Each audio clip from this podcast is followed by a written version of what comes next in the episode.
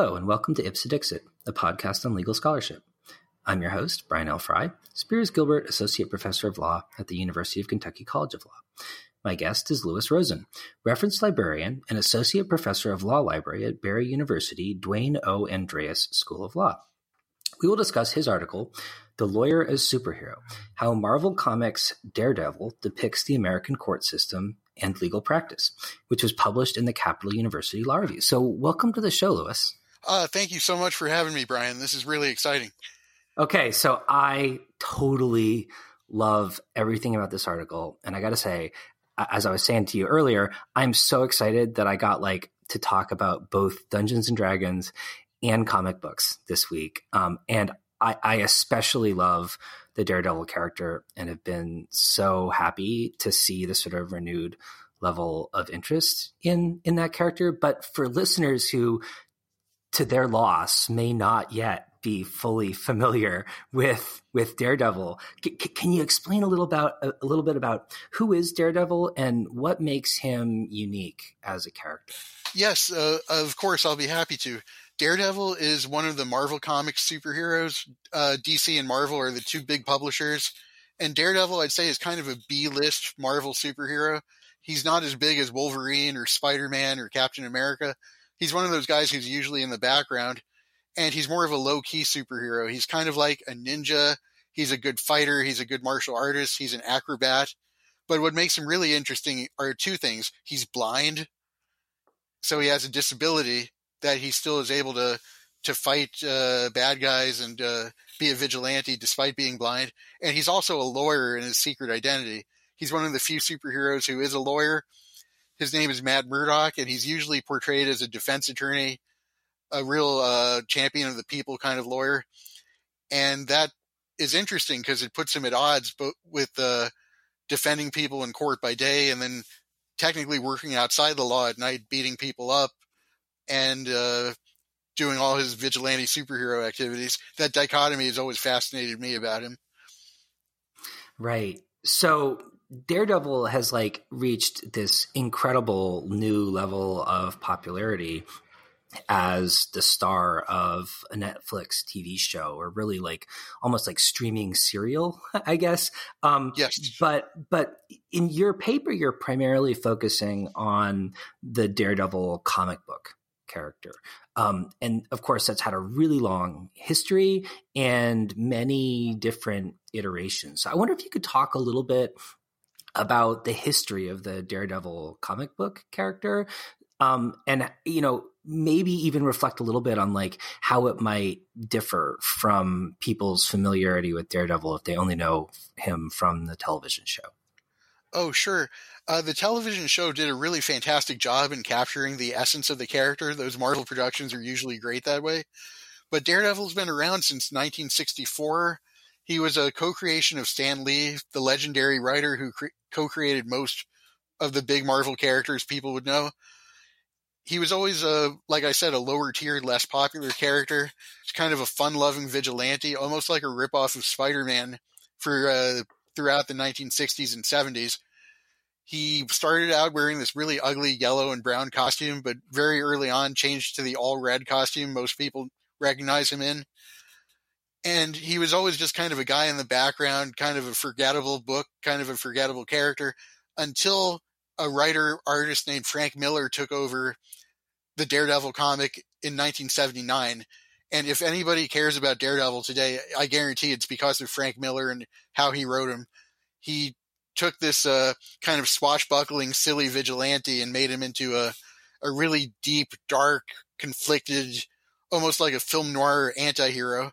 And he he made the book a lot darker, a lot more violent, and introduced some adult themes and some really interesting uh, characters and character development that nobody had ever done until then and he really changed all of the feeling of Marvel Comics with his legendary run writing and drawing Daredevil. Cool, cool. Um, so, so, so maybe you could talk a little bit more, sort of about the moment or the kind of the period in which the character originated, sort of how Daredevil originally fit into the Marvel Marvel universe? Like, what was he intended to symbolize? Because it seems like so many of those early comic book characters were like intentionally, sort of overtly symbolic.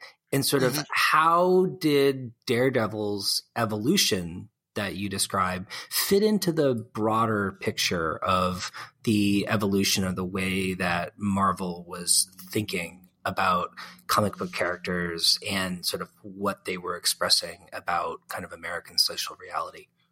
Okay, I think I know where you're going with this. Uh, well, Spider Man was always the breakout character. He was a teenager, he was lower middle class. He was the hero who could be you. That's how they advertised him back then in the 60s. And Iron Man was like a wealthy uh, Howard Hughes type, uh, a weapons designer. Daredevil was different because he had a disability, he was blind and that happened to him from a childhood accident where he was blinded by radioactive chemicals. That's how he got his uh, heightened senses. And he was supposed to be a metaphor for justice being blind because he was blind and he was a lawyer. And Stan Lee's never known for being subtle. So uh, that was the whole uh, thing with Daredevil for the longest time blind justice. Uh, his father had been killed when he was a boy by uh, a mob figure. His father was a boxer who refused to throw a fight so the mob guys killed him, and that made young Matt Murdock want to grow up and go to law school and become a lawyer, fight the bad guys in the in court because he was blind. Uh, well, I mean, despite being blind, sorry. And along the way, he used his heightened senses and his uh, martial arts training and became a vigilante as well to fight uh, for uh, against underworld figures a, a different way too. Uh, mostly in the Hell's Kitchen neighborhood of New York. That's pretty nice now, but was actually kind of horrible back then. Mm, mm, mm. I mean, it really is especially interesting to me that you know they sort of really emphasize this sort of lawyer as underdog fighter for the people quality despite i think you know especially in the 60s but sort of historically lawyers kind of being seen as kind of exactly the opposite, right? I mean, it's a really interesting move on on Marvel's part to kind of reconceptualize lawyers in that way. Yeah, because lawyers used to be thought of as the man, you you know, uh, symbols of the status quo. But uh, I think Stan Lee was always really progressive with his politics, and the fact uh, that he wanted a lawyer to be seen as like a champion of the common man, a good guy who would fight hard for people who needed it against uh, slumlords, against uh, violent criminals, especially somebody who came out of poverty himself, like Matt Murdock did, whose father was murdered and who had a difficult uh, life and a disability and everything else. He wanted uh, Matt to be seen as a crusading lawyer, one of the good kinds of lawyers who uh, was really helping change the country for the better during the 60s, the civil rights movement, mm-hmm. uh, the feminist movement, and all that. He was kind of emblematic of that. The the new, young, idealistic kind of lawyer who wanted to go out and fight uh, to make the world a better place. Mm-hmm. Mm-hmm. And that's always been true. That's always been the way the character has been portrayed ever since. Yeah, you know, and, and like you said, I would think one thing that's really interesting is that, you know, Matt Murdock as lawyer rather than Daredevil was sort of, as you know, like typically portrayed, although not exclusively portrayed, as a criminal defense attorney. Um, and at least in some iterations, it seems like he sort of was able to like use his superpowers to know whether his clients were guilty or innocent. But it seems like at least in some of the stories, that sort of guilt, innocence, who deserves rep- representation, etc., was sort of like a, a a sort of important kind of story point or kind of difficult question within the narrative of the story. Am I am I right there?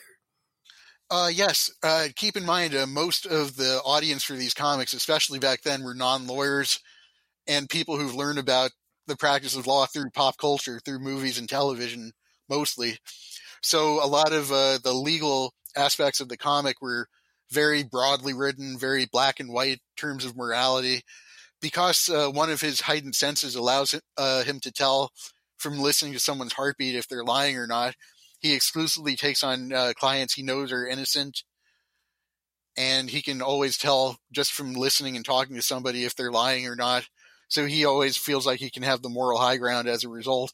that he doesn't have to defend guilty people. Mm, mm. And he's always been able to pick and choose his clients and his cases as a result of that, hmm hmm which would be a great power for any of us to have, really.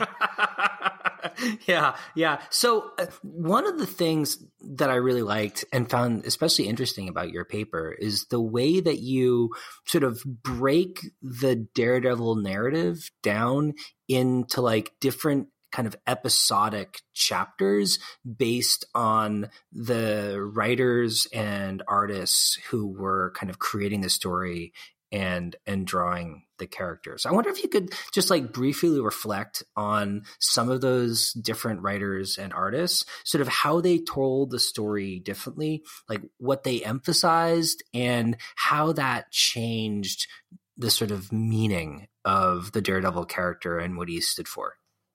Sure, uh, will do. Uh, and stop me if this gets boring. Um, I I really skip over a lot of the 60s and 70s stuff because it didn't focus nearly as much on the practice of law, and that's what I wanted to focus on. So I talked about Frank Miller's early 80s work, which is very seminal because he introduced most of the elements of Daredevil and his supporting cast that we know today. Um, he created he didn't create, but he brought in the Kingpin, who's who was a kind of a lesser known Spider-Man villain who nobody cared much about back then and he made the kingpin into a symbol of all the crime and corruption in New York City. This mountain of a man who's physically huge and so wealthy and so well connected and so terrifying that he was essentially above the law. Nobody could touch him. Nobody could do anything to bring him down. So he became a great counterpoint for Daredevil, this uh, acrobatic, gymnastic, handsome hero who fights uh, as as a lawyer and as a superhero versus this gigantic, bald, fat, but really uh, muscle bound crime lord, the Kingpin, and they became arch enemies back then in the early 80s and pretty much have been ever since. Um, Miller didn't focus as much on the practice of law either, but I had to get that in the paper just to lay out the basics. It I really focused on 21st century Daredevil comics. Keep in mind the comics have been written by dozens of writers over the decades, but it's mostly one continuing narrative. Um, and then starting in the year 2001, a really prolific writer named Brian Michael Bendis took over writing Daredevil, and he really put made some amazing changes to the character, following up on Miller's work. He had Daredevil's secret identity outed, so everybody found out, or everybody thought that Murdock was Daredevil, which he was. But then he decided to have Murdock deny it to go on the offensive and just lie to everybody and say, "No, I'm not Daredevil." He sued a newspaper that uh, published his secret identity, and he got in all kinds of trouble with the law himself as a lawyer, uh, breaking ethical rules and uh, acting outside the law with his extracurricular nighttime activities. And that was Bendis's biggest change to the character, uh, outing his secret identity and forcing uh, Matt to lie to his friends and to everybody in New York City about who he really was and that really put him on the defensive. And then Bendis wrote the next writer, Ed Brubaker, into a corner by having his comics end with Daredevil Murdock uh, go, being sentenced to prison along with the Kingpin. So that was a huge cliffhanger for the next writer to have to deal with. Then there was another writer, David Hine, who wrote a miniseries called Daredevil Redemption that was kind of loosely based on the West Memphis Three those uh, three teenagers out of uh, rural Arkansas who were wrongfully accused of murdering a, a, child. And that story had Matt Murdock going to the South uh, to represent a small town teen who had also been accused of killing a kid.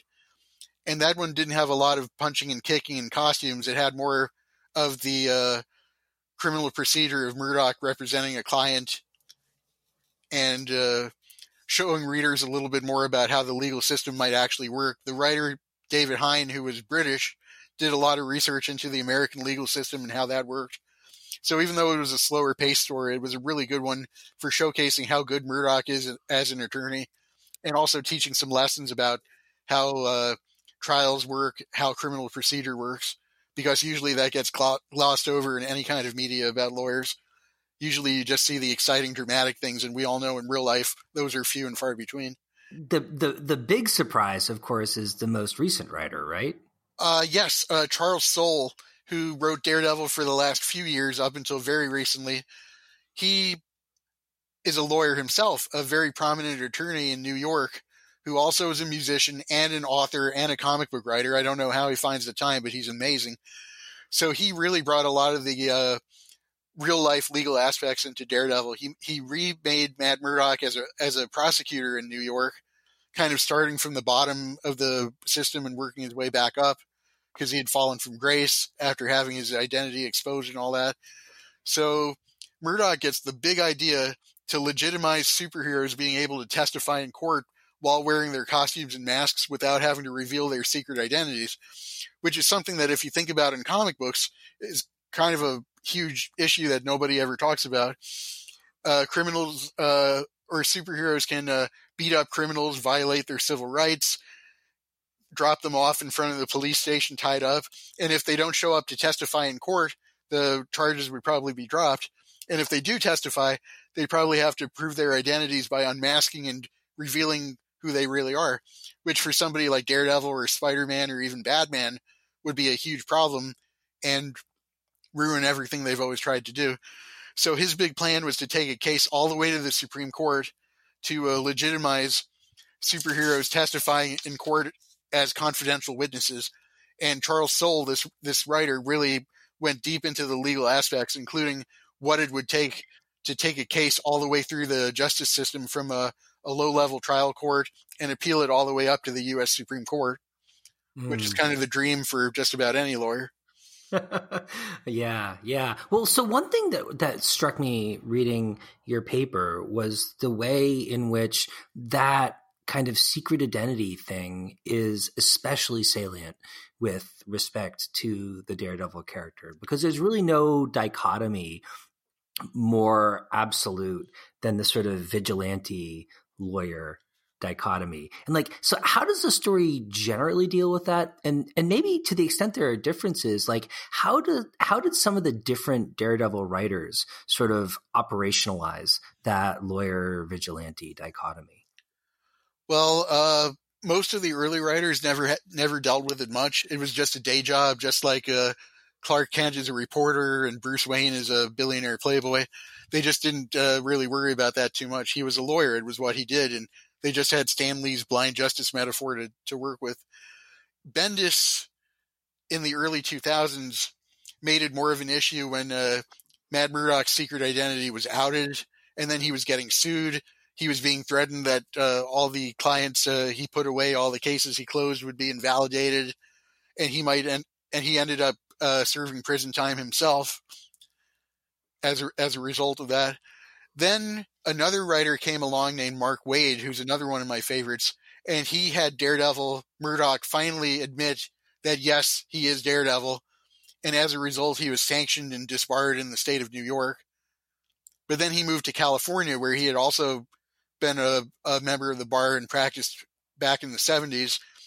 And he went to California and became an open celebrity, a lawyer who was openly acting as a superhero and out there in celebrity crazed California, they loved him and they ate it up. And he found a new home there with uh, both of his identities out and open in the world. So that was a unique way that Mark Waid dealt with that. Mm, mm, mm. And like in the more recent episodes, how has how, how has Soule dealt with that kind of lawyer vigilante dichotomy? Soule, uh, when Charles, Charles Soule's Daredevil started with a new number one issue, so it was all, technically a new series, even though it continued on the previous writer's uh, continuity. But he used kind of a Deus ex machina plot device to have the world's knowledge of Matt Murdock being Daredevil collectively erased. Everybody forgot, just except everyone except Murdock and his best friend and former law partner Foggy Nelson. Uh, everybody j- just through comic book machinations and crazy magic and science, everybody just forgot. So it gave him a chance to start new, a new career and a new unknown identity at the at the uh, district attorney's office in Manhattan. So nobody knew he was Daredevil. He was able to just keep doing what he was doing before with the dual identity. But he was dropping the ball a lot at work. He was uh, blowing off shifts. He was leaving colleagues and even his own paralegal, picking up a lot of the slack when he'd run off to go fight crime as Daredevil and he was burning a lot of bridges. And using up a lot of his goodwill as a res- as a result of that. So it, it's a good lesson for uh, what lawyers definitely should not do. He was definitely uh, treating his day job as very secondary in importance. But along the, sorry, yeah. But eventually, he hatches this plan to uh, take this case all the way to the Supreme Court to uh, legitimize costumed masked vigilantes, superheroes testifying, and that made it all worthwhile. And even his boss, the old uh, grizzled district attorney of New York, gave him the gave him the support and gave him the chance to uh to do that because it was such a crazy long shot, but he believed in him. And that was that's almost like the the zenith of like everything Murdock's ever tried to accomplish in both of his roles, both of his identities. yeah, I mean, so I mean, like so many other superheroes in these sort of long running stories, there's like a ton of second acts in Matt Murdock Daredevil's life. But this shift from defense attorney to prosecutor seems especially interesting. Like, how did that affect the character given those very different roles in relation to the criminal justice system? Um, it it definitely made him more cynical, and it made him doubt what he was doing occasionally.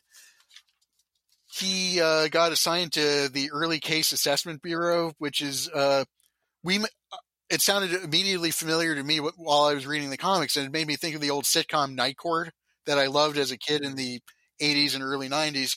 He got assigned to that low level nighttime uh, prosecution duty, and he considered it kind of grunt work that was beneath him given all the experience he had. But because he got this job under uh, kind of mysterious conditions, he was happy to have it and just have his foot back in the door. And then he'd just blow it off regardless and leave his colleagues and his paralegal holding the bag and covering his cases with little reception. so uh, he knew he needed a, big, a big win just to cement uh, his uh, return to uh, to being unknown and being able to practice law again. And that's how he bet everything on uh, taking this case all the way to the Supreme Court. He's always been he's always been a really good attorney. He's brilliant. He's kind. He's compassionate, but he cuts corners and he uh, takes really unnecessary risks sometimes because he is the man without fear. That's kind of his epithet. But I he definitely uh, gets into some ethically gray areas that lawyers should never travel into. And I made sure to note that throughout my article that even though he's one of the good guys, and even though he's an excellent lawyer, he also does things that no real life attorney should ever do. Right. So this is one of the things that I thought was like as a law professor, especially like cool about your paper because you know you really highlight some of these sort of teaching moments throughout the story. I wonder if you could highlight a few of of your favorites of those because you know I'm a I, I just started teaching professional responsibility last year and I am so totally going to in, like integrate some of this into my class. Oh, that really? That's fantastic. That's so awesome. I, I, you honor me, and I hope uh, it doesn't end up disappointing. Um, there is one, as there's one scene in one of the Mark Waid issues where he's threatened by some criminals, by these undercover terrorists, and I'm quoting from one of the comics that I quoted in my paper, and they say uh, Daredevil's methods and weaknesses will be loudly made public to every criminal on Earth. Matt Murdock gets disbarred for ethics violations. Your law firm shuts its doors. Your employees get set adrift. The information you'll need on the case has already been sent to your office. The court convenes in 13 hours. See you there. So they're extorting him now with his worst fear that they're going to expose him. But that's when he ends up at the in the middle of Mark Waid's uh, run of comics. That's when he finally, uh, very bravely and heroically, admits that yes, he is Daredevil. Yes, he's been living this double life. Yes, he occasionally has to work outside the law, but uh, he does it because these criminals blackmail him, and he ends up having to defend somebody who he knows is innocent anyway. So that's kind of like a huge moment of change and catharsis for the character, where he's mm. even we as the readers have been getting annoyed with him over time. He keeps lying. He keeps doing morally ambiguous things and when he finally reveals his secret and gets disbarred, we uh, we realize he's got the moral high ground again. We start rooting for him again. This sa- self-sacrificing move is really uh, what gets him back into our good graces. Mm, mm, mm. Are there are there other moments where you feel like sort of legal rules or especially like ethical rules play an important uh, an, an important role in sort of advancing the narrative or the uh, the writers are using ethical principles or ethical questions about what lawyers should and shouldn't be doing, especially in this sort of lawyer vigilante dichotomy in terms of kind of driving the story forward and also educating readers to some degree about kind of what lawyers do and why they do it. A great example for that would be the the David Hine story, Daredevil Redemption, where uh, this this poor kid has been railroaded by the justice system in this uh, small southern town, and he's talking about uh, how the the issue shows the trial taking place over a few weeks, and Murdock says in some narration, so he's at, essentially talking to the reader and using a teaching moment. He talks about using up the peremptory challenges and the for cause challenges, and but even though they did their best to whittle down a panel of over 200 jurors to the 12 most honest people available, he knows they've been reading about the defendants in the newspaper, and every one of them has come to court believing that uh, the, the kid, his client, has killed has killed that boy.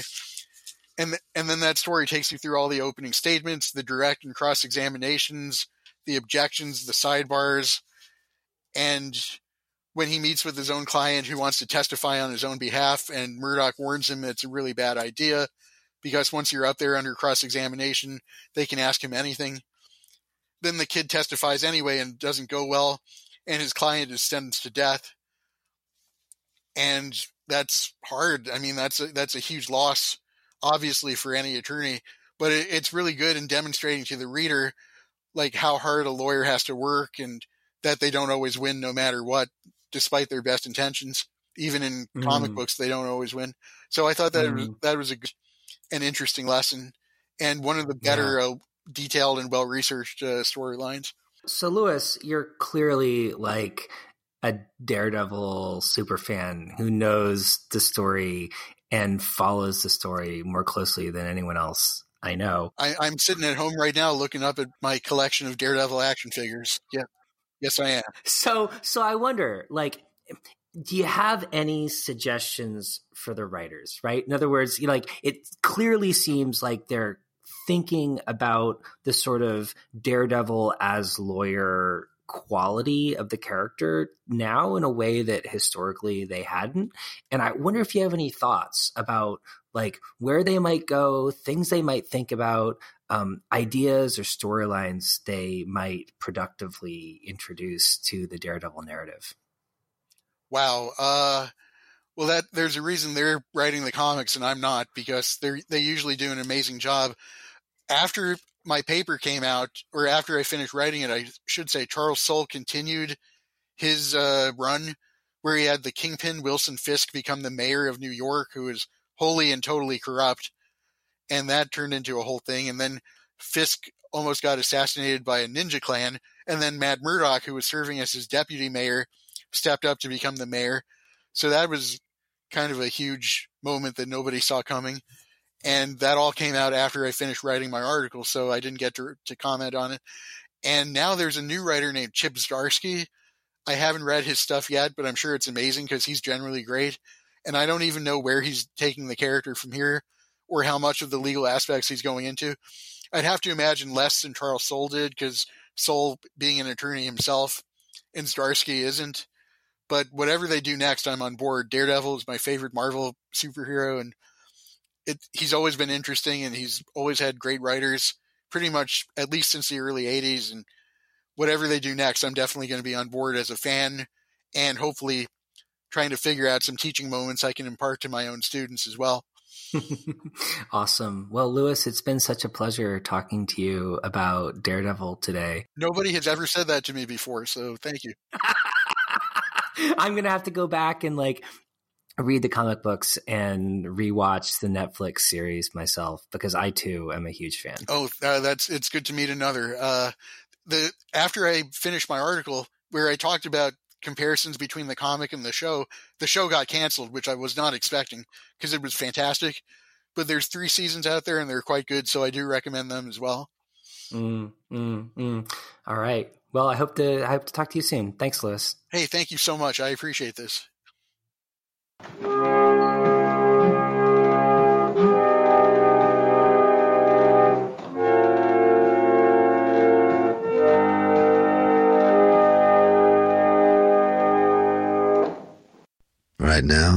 Elvis Presley's got a song about the devil in disguise. You know, Elvis wore a cross, a star of David, and the Hebrew letter Chai.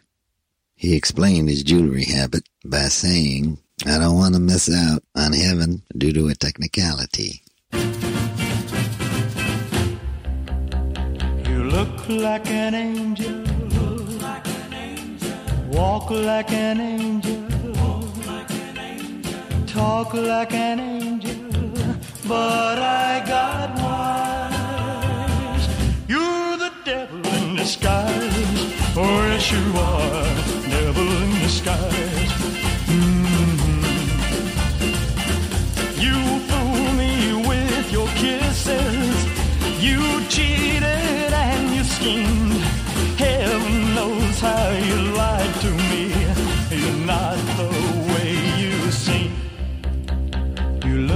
Like an angel. Walk like an angel. Talk like an angel. But I got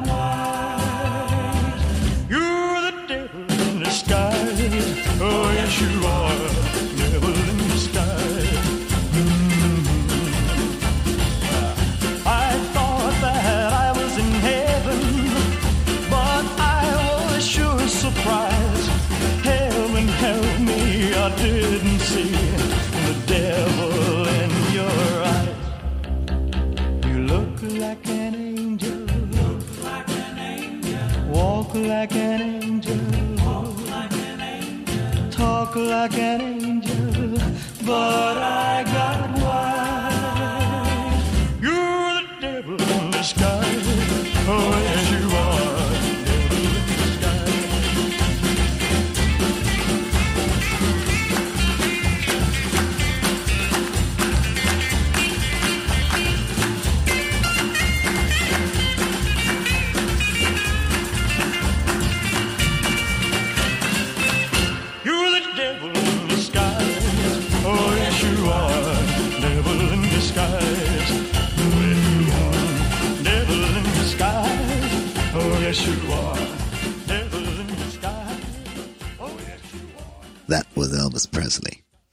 reached number three in 1963.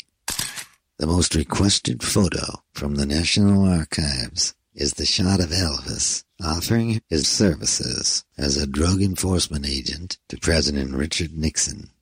I wouldn't trust either of them.